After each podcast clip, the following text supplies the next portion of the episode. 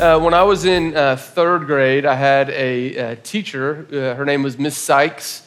And uh, I remember one of the things I remember about Miss Sykes, she was always trying to think of fun things for us to do together as a class. And so I remember uh, uh, February 14th rolled around, and it was Valentine's Day, and Miss Sykes had all of us create these little mailboxes. A lot of you probably did this in grade school. You know, you get a little box, and we got a piece of paper, and we curved it over the top so it kind of had the shape of a mailbox, and we set them all along one shelf. And then when Valentine's Day came, everybody brought their little cards in, and at some point during the day, you could drop the cards in the corresponding mailbox to the person you wanted to give it to. And then at the end of the day, Miss Sykes let us get our mailboxes and kind of go through them.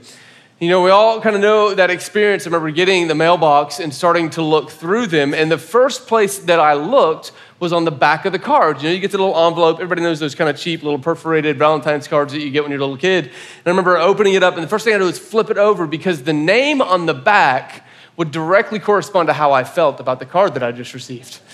You know, I can remember opening up one and it's just like from my buddy. And I'm like, yeah, cool, thanks, pal. You know, I throw it aside, you know, big deal. My buddy gave me a card. There was a specific name that I was looking for to see if I had gotten a Valentine's Day card from the girl that I kind of had a crush on. The first girl that I ever wrote one of those notes, hey, I like you. Do you like me? Check yes or no. I needed to know. She never wrote that note back, by the way. So I needed to know if she was going to give me a Valentine's Day card. I remember I opened the second card and I rip it open and I look and I look at the name on the back and it's a girl's name. But it's that girl that I saw walk in with like a stack this big of Valentine's Day cards. She's just that really nice girl that gives a card to everybody. So it didn't really mean that much. You know, I'm like, yeah, thanks. Throw it aside. I'm ready for the next one. And I remember getting to the card where I flipped it over and there it was, the name I was looking for. And now suddenly the words on the other side of that card meant so much more because it was from the person that I wanted it to be from. The cheesy, corny Valentine's Day joke went straight to my heart and my heart swelled because I thought this girl also had a crush on me. Because isn't it true that the name that a note or a letter is from somehow begins to impact the way that you read or receive that note or that letter? That if it's from a person that you ascribe great worth to, or a person that you can relate to, or a person that's important to you, then that letter suddenly means so much more than if it's just from some random person that you don't have any relationship with. You know, this morning we're starting this series on 1 Peter. You know, we call these books of the Bible. This is not a book. This is a letter. What we're going to read in 1 Peter over the next uh, couple of months is not a book, but it's a letter that was written by a very real person. It was written to a very real group of people in a very particular place, in a particular culture, in a particular time. And when we begin to understand who wrote the letter, I believe the words will mean more to us and will begin to speak to us in a different way. And in the same way, when we begin to understand who the letter was written to, then the words will start to come alive in a different way. And so today, as we jump into 1 Peter, we have a very simple goal. I want us to take a look at who is it that is writing these words that we're going to spend a couple of months kind of walking through. And who was it that he was writing to? And why in the world should we be able to relate to them in any way whatsoever? My, my, my, my goal is to kind of unpack these two things, but what I want us to see, very simply, this is what I hope is clearer than anything else. Is that as we walk through the who's of who wrote it and who is it written to, I hope that we give a clear picture of the faithfulness of God. If you don't hear anything else, that we talk about this morning. I just hope that you hear this clear picture being painted of how faithful and steadfast God is, that no amount of our failures, no amount of cultures that come against can stand against or oppose or destroy the faithfulness of God. That He is good, He's always been good, and He always will be good. That's kind of the heart that we want to get to. So let's start. Let's look in 1 Peter. We're going to start in chapter 1. We're just going to read the first two verses today. Peter, an apostle of Jesus Christ to God's elect, exiles scattered throughout the provinces of Pontus, Galatia, Cappadocia, Asia, and Bithynia, who have been chosen according to the foreknowledge of God the Father, through the sanctifying work of the Spirit, to be obedient to Jesus Christ and sprinkled with his blood. Grace and peace be yours in abundance. This is the first words out of uh, Peter's letter. And so, uh, you know, we want to start with this kind of answering this question of who wrote the letter. Well, the name of the letter kind of gives that away. It's, it's, it's Peter, right? And so, uh, if you've been around church for any amount of time, then you've probably heard of this guy, Peter. Uh, if you're brand new to Christianity, Peter's a very significant figure. You may have heard his name even if you've never been in a church before. You see, Peter, uh, his significance is so clear when you go back and read the story of Jesus. So, in the first four books of the New Testament, we call those the Gospels Matthew, Mark, Luke, and John. If you read through those four Gospels, Peter's name is mentioned more than anybody else's except for Jesus. So, it's very clear that he is like the lead supporting actor in the cast of Jesus' story.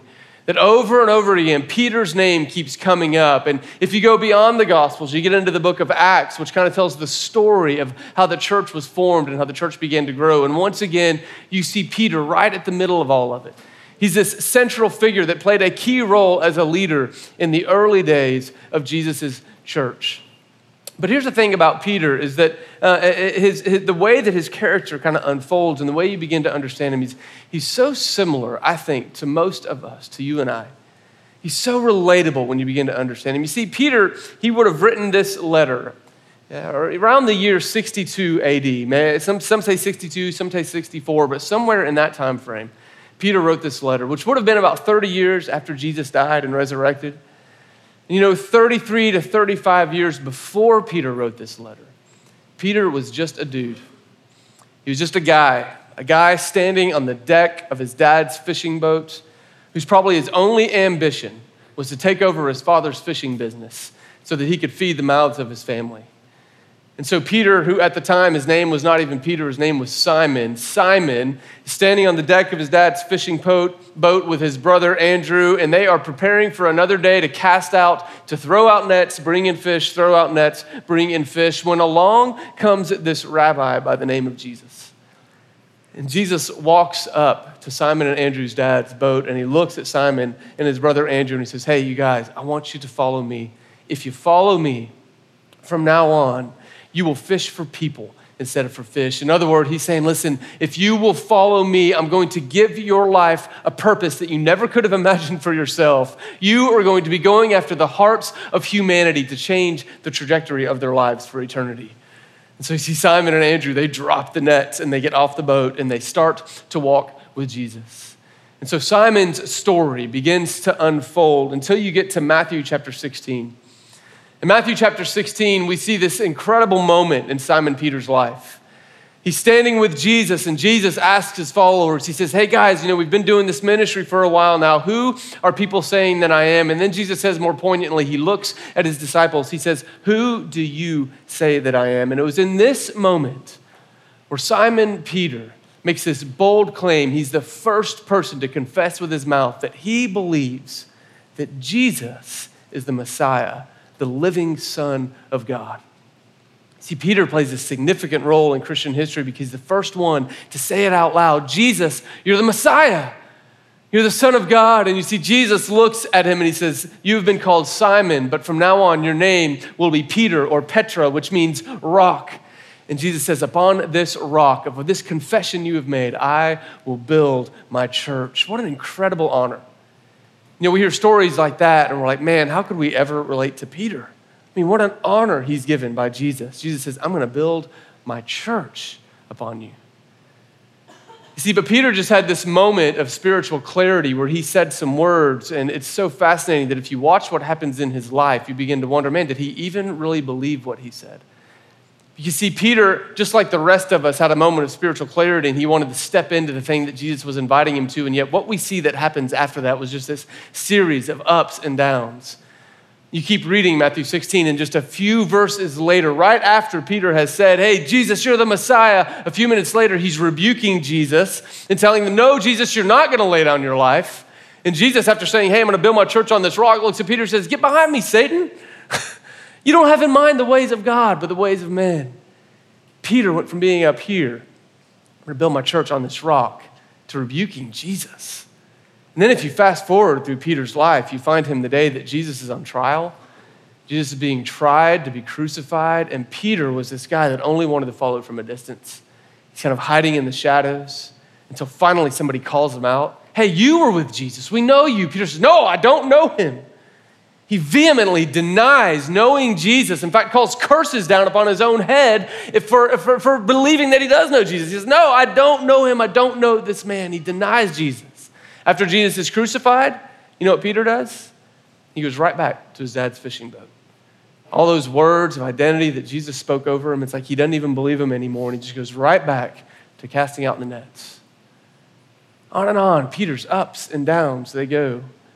Even after the church is born, if you read Galatians chapter 2, there's this story where the Apostle Paul, he says he comes in and he finds Peter refusing to sit with non Jewish believers when he was around Jewish believers.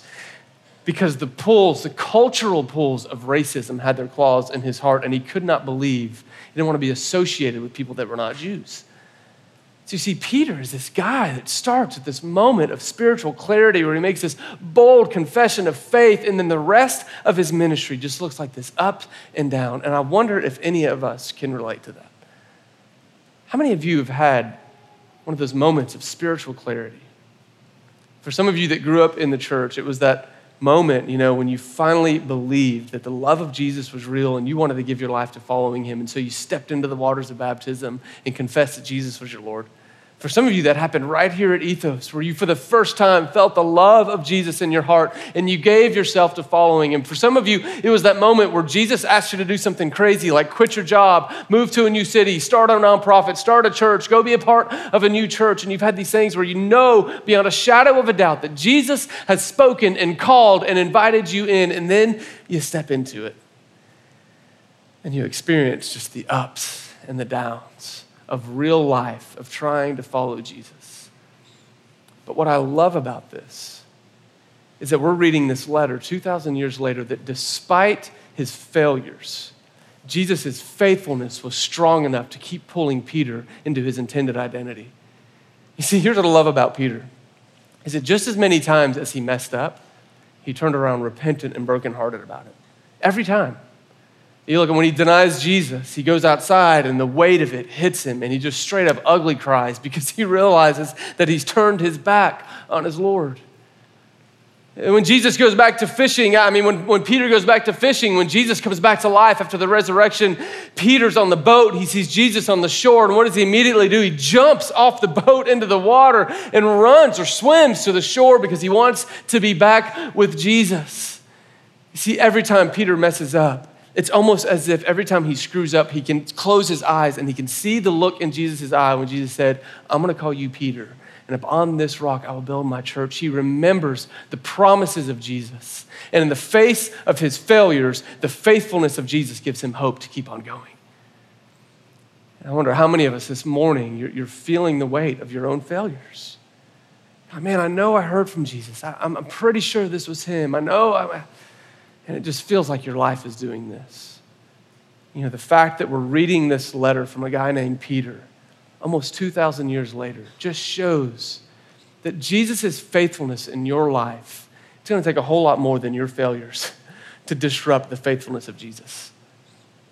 So I love Peter because he's such a relatable guy. He's just a normal guy that had this moment of spiritual clarity and made a bold proclamation of faith. And then the rest of his life, he spent trying his best to live into it, leaning upon the graciousness and the faithfulness of Jesus' promises in order to live out his calling. But just as much as important as it is for us to understand who wrote the letter, I think it's good for us to understand who he is writing to. Now, Peter's going to give this kind of long address and who he's writing to. He starts off with his name. Hey, this is Peter, apostle of Jesus. But then he goes on and he, he kind of gives this weird address. He says, To God's elect, exiles scattered throughout the provinces of Pontus, Galatia, Cappadocia, Asia, and Bithynia. So, uh, you know, real quick, I'll tell you what these places are. Uh, these places are the names of, re, of, of kind of regions in what is today modern Turkey. So, this area in the Roman Empire had been divided up into kind of four different regions. And what Paul was doing, he was writing a letter so that it could be circulated amongst all these churches. Here's what's amazing is that almost all of the believers that would have gotten this would have been Gentile believers.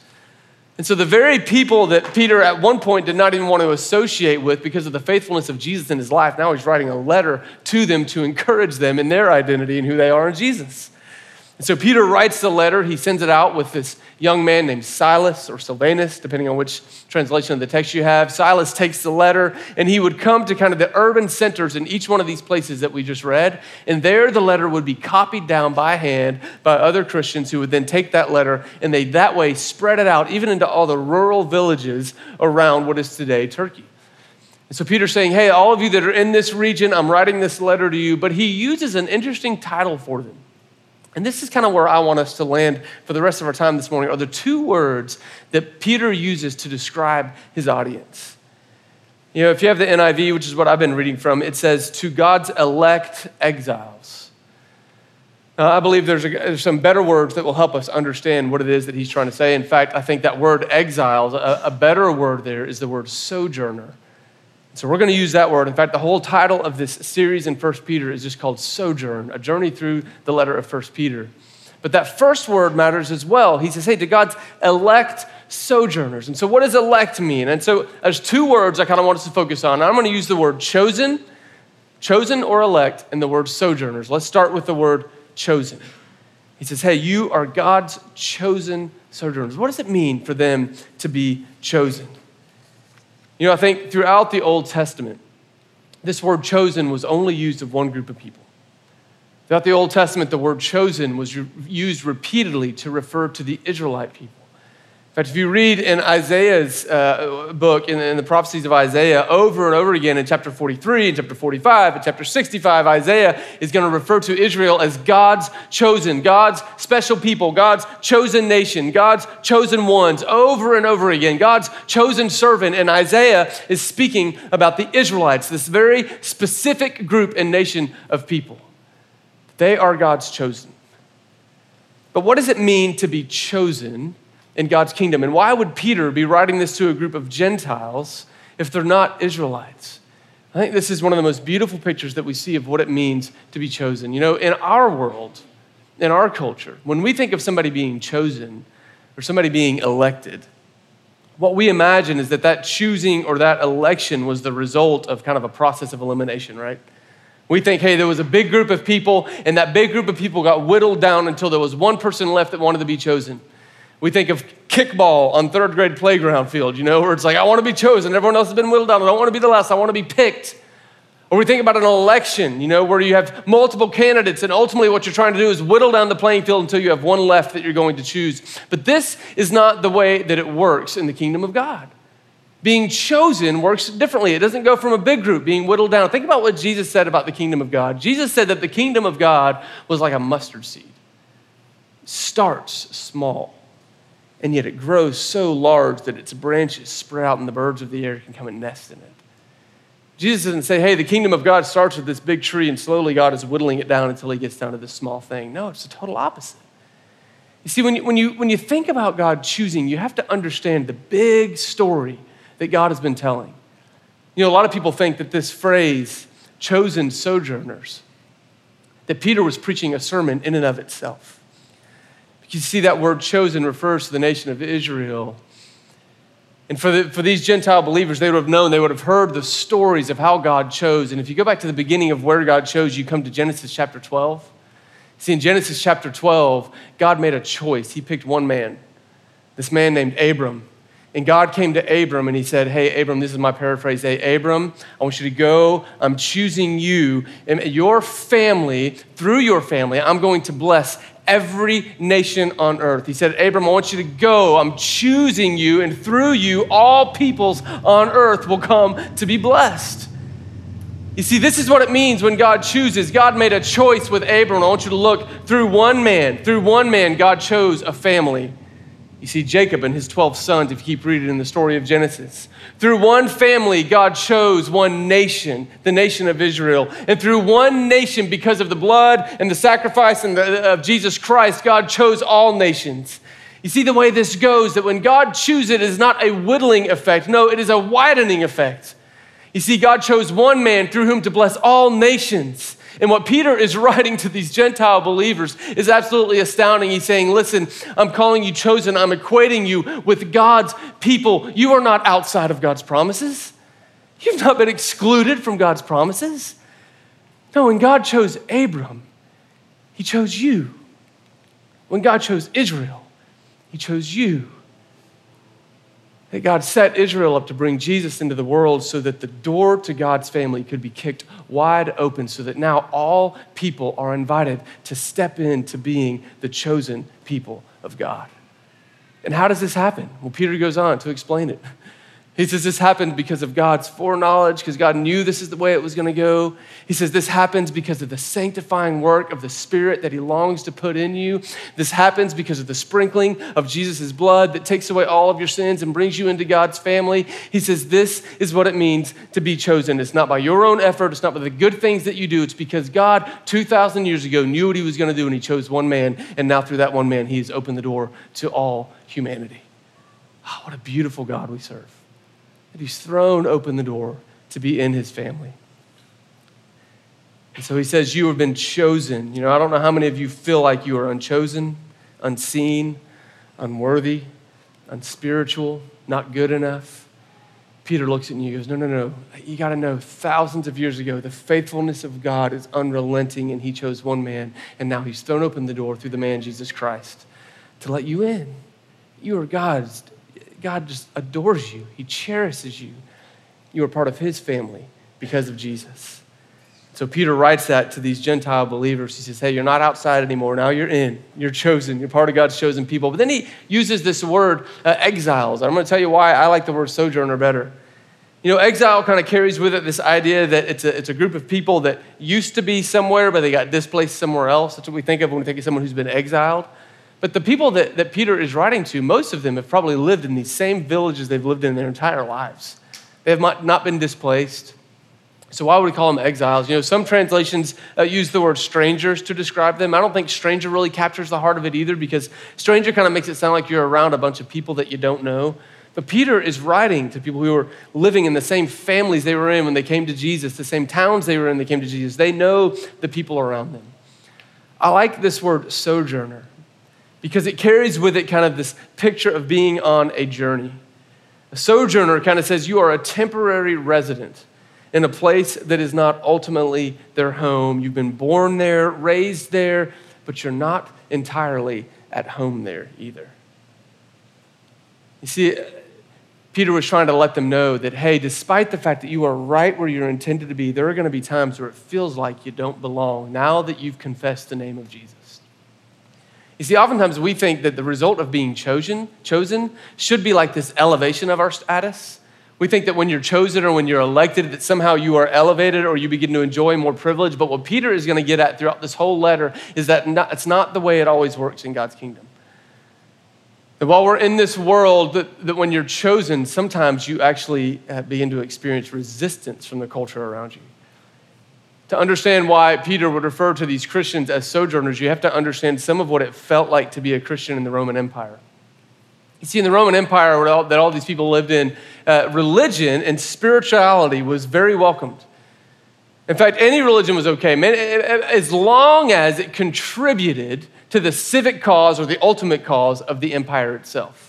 So you see what would happen when the Roman Empire would come into a new town or a new country and they would conquer it? They would take their religions and their gods and they would just add them to the pantheon of gods that they already served. They said, hey, this religion's fine. Many people believed in the Roman Empire that religion was just kind of this necessary act in order to maintain the ultimate cause of the empire. And so long as your spirituality and your religion contributed to Pax Romana, to the peace of the Roman Empire, then it was okay, it was fine and good. But man, what happens when they encounter a spirituality or a religious philosophy or teaching that does not fit with their pantheon of gods? What when they come across believers that go, hey, our God doesn't belong up there amongst your other gods, but he is the supreme and only God? Well, then what do they do? You see, Christians were viewed as a threat to the Roman Empire because the one they followed, this Jesus, he claimed this title of Lord, which is in direct opposition to the title that Caesar gave himself as Lord. And so Christianity was viewed as a threat. And when Paul, when Peter wrote this letter, when Peter wrote this letter, depending on when you date it, uh, uh, the Roman Empire was either on the cusp of the first great persecution of Christians or it was in the middle of the first great persecution of Christians under the Emperor Nero. And what Peter is saying is, hey, listen, you are the chosen people of God, that you've been welcomed in because of Jesus Christ. But here's what you need to know the culture you're in is pretty soon going to make it really difficult for you to continue to walk in obedience to Jesus. Some of the people that received this letters, they would watch loved ones be murdered. They would watch loved ones be lit on fire and used as torches because the Roman Empire began to come down hard on people who claimed to be followers of Jesus Christ. Now, that sounds pretty foreign to us because I know we don't, and we're in Nashville, Tennessee, a belt buckle of the Bible Belt, right, in the United States, the Western world where Christianity is kind of the norm. But I want to draw your attention to kind of what, some of what's happening in our culture. And I know all of you have probably experienced this. You know, morality is radically being shifted as we speak all around us. The people's definition of morality is being shifted. You know, I think one of the, the kind of the, the, leading sense of morality today, today's ultimate morality, morality is tolerance and acceptance of all beliefs except for any belief that claims any sort of exclusivity of truth. I think we all know that to be true. All of us are okay with talking about how Christianity is about loving your neighbor, it is about serving, it is about giving.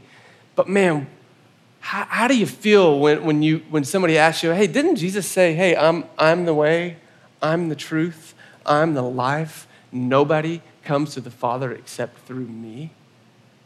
Has, has your skin ever crawled because people question the exclusivity of Jesus in our culture? You see, that claim of Jesus, that he is the exclusive way to God, it just feels offensive in our culture. You just say that around people, and people will look at you funny, like, How dare you? How dare you claim that there's only one way? You see, here's what we have to understand as followers of Jesus is we're not making that claim. Jesus made that claim. And there are going to be times, Ethos Church, if you're a follower of Jesus, when you're trying to walk in the ways of Jesus in humility, in servitude, in love, and yet the culture around you will look at you as though you are morally reprehensible because you believe there's only one way to God. If you haven't felt that, then you will. But this is the reality of what Jesus taught. He said, Listen, the door is wide open, but I am the door, and I'm the only door. And there are going to be times for us who are following Jesus that we're going to feel like aliens and strangers and sojourners in the culture around us. And there are going to be times where we are tempted to respond with anger or hate or violence. And there have been times when the church has responded in that way. And what Peter is going to say all throughout his letter is that, listen, there is a better way to be a sojourner in a culture that doesn't understand you. There is a more Jesus like way to be a stranger in the culture that pushes against the exclusivity of Jesus. And so, as we read through this letter, it's going to be like this guide for all of us as we sojourn our ways through the culture around us that pushes against the beautiful and authentic claims of Jesus Christ as the one true Lord and one true Savior. So I think this letter is just going to be crucial for us as a church family as we continue to try to be the hands and feet of Jesus in a culture that wants to push against the claims of Jesus.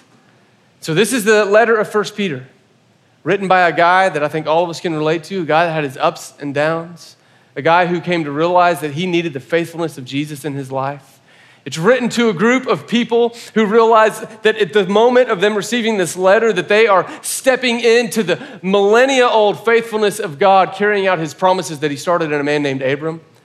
And that as we read this letter, we understand that we are recipients of the faithfulness of God that he has been carrying out for century upon century that no amount of your failures can get in the way of God's faithfulness. And no matter how many cultures rise and fall or cities rise and fall, the faithfulness of God is still moving forward, that the movement is still moving. And this is what we're invited into. And so here's what I want to do this morning. We're going to go take communion. It's the way that we always do.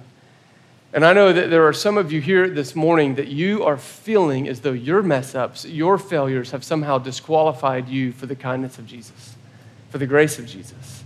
I just stand up here and I'll let you know, just like Peter, you are not, uh, your failures can't undo the faithfulness of Jesus. But take some notes out of Peter's life. Then, when you realize your failures, be willing to turn and fix your eyes back on Jesus to see the loving gaze that he longs to look at you with. He welcomes you back in with open arms. So as you come to communion, you take the bread, you take the cup, and you remember that his grace cannot be outreached, that he reaches you no matter where you are. Some of you are here this morning and you have experienced the faithfulness of Jesus in the midst of your failures. And here's what I want to invite you to do is you get the cup, as you get the bread, and you sit down with somebody next to you that you know, just testify to the faithfulness of Jesus. Testify to where you've seen the faithfulness of his calling on your life trump the failures of where you've messed it up. And if you have felt far from God and outside of his promises, then just know that Jesus has kicked wide open the door because he longs to bring you into the family of God. That you are part of the chosen people of God because of Jesus Christ. And so we're going to take communion, we're going to worship, we're going to celebrate who this God is. If you need prayers, we'll have men and women at the Respond banner. We'd love to pray with you, encourage you any way that we can. Let's all stand together. I'm going to pray for us, and then I'll send us to the table with one another.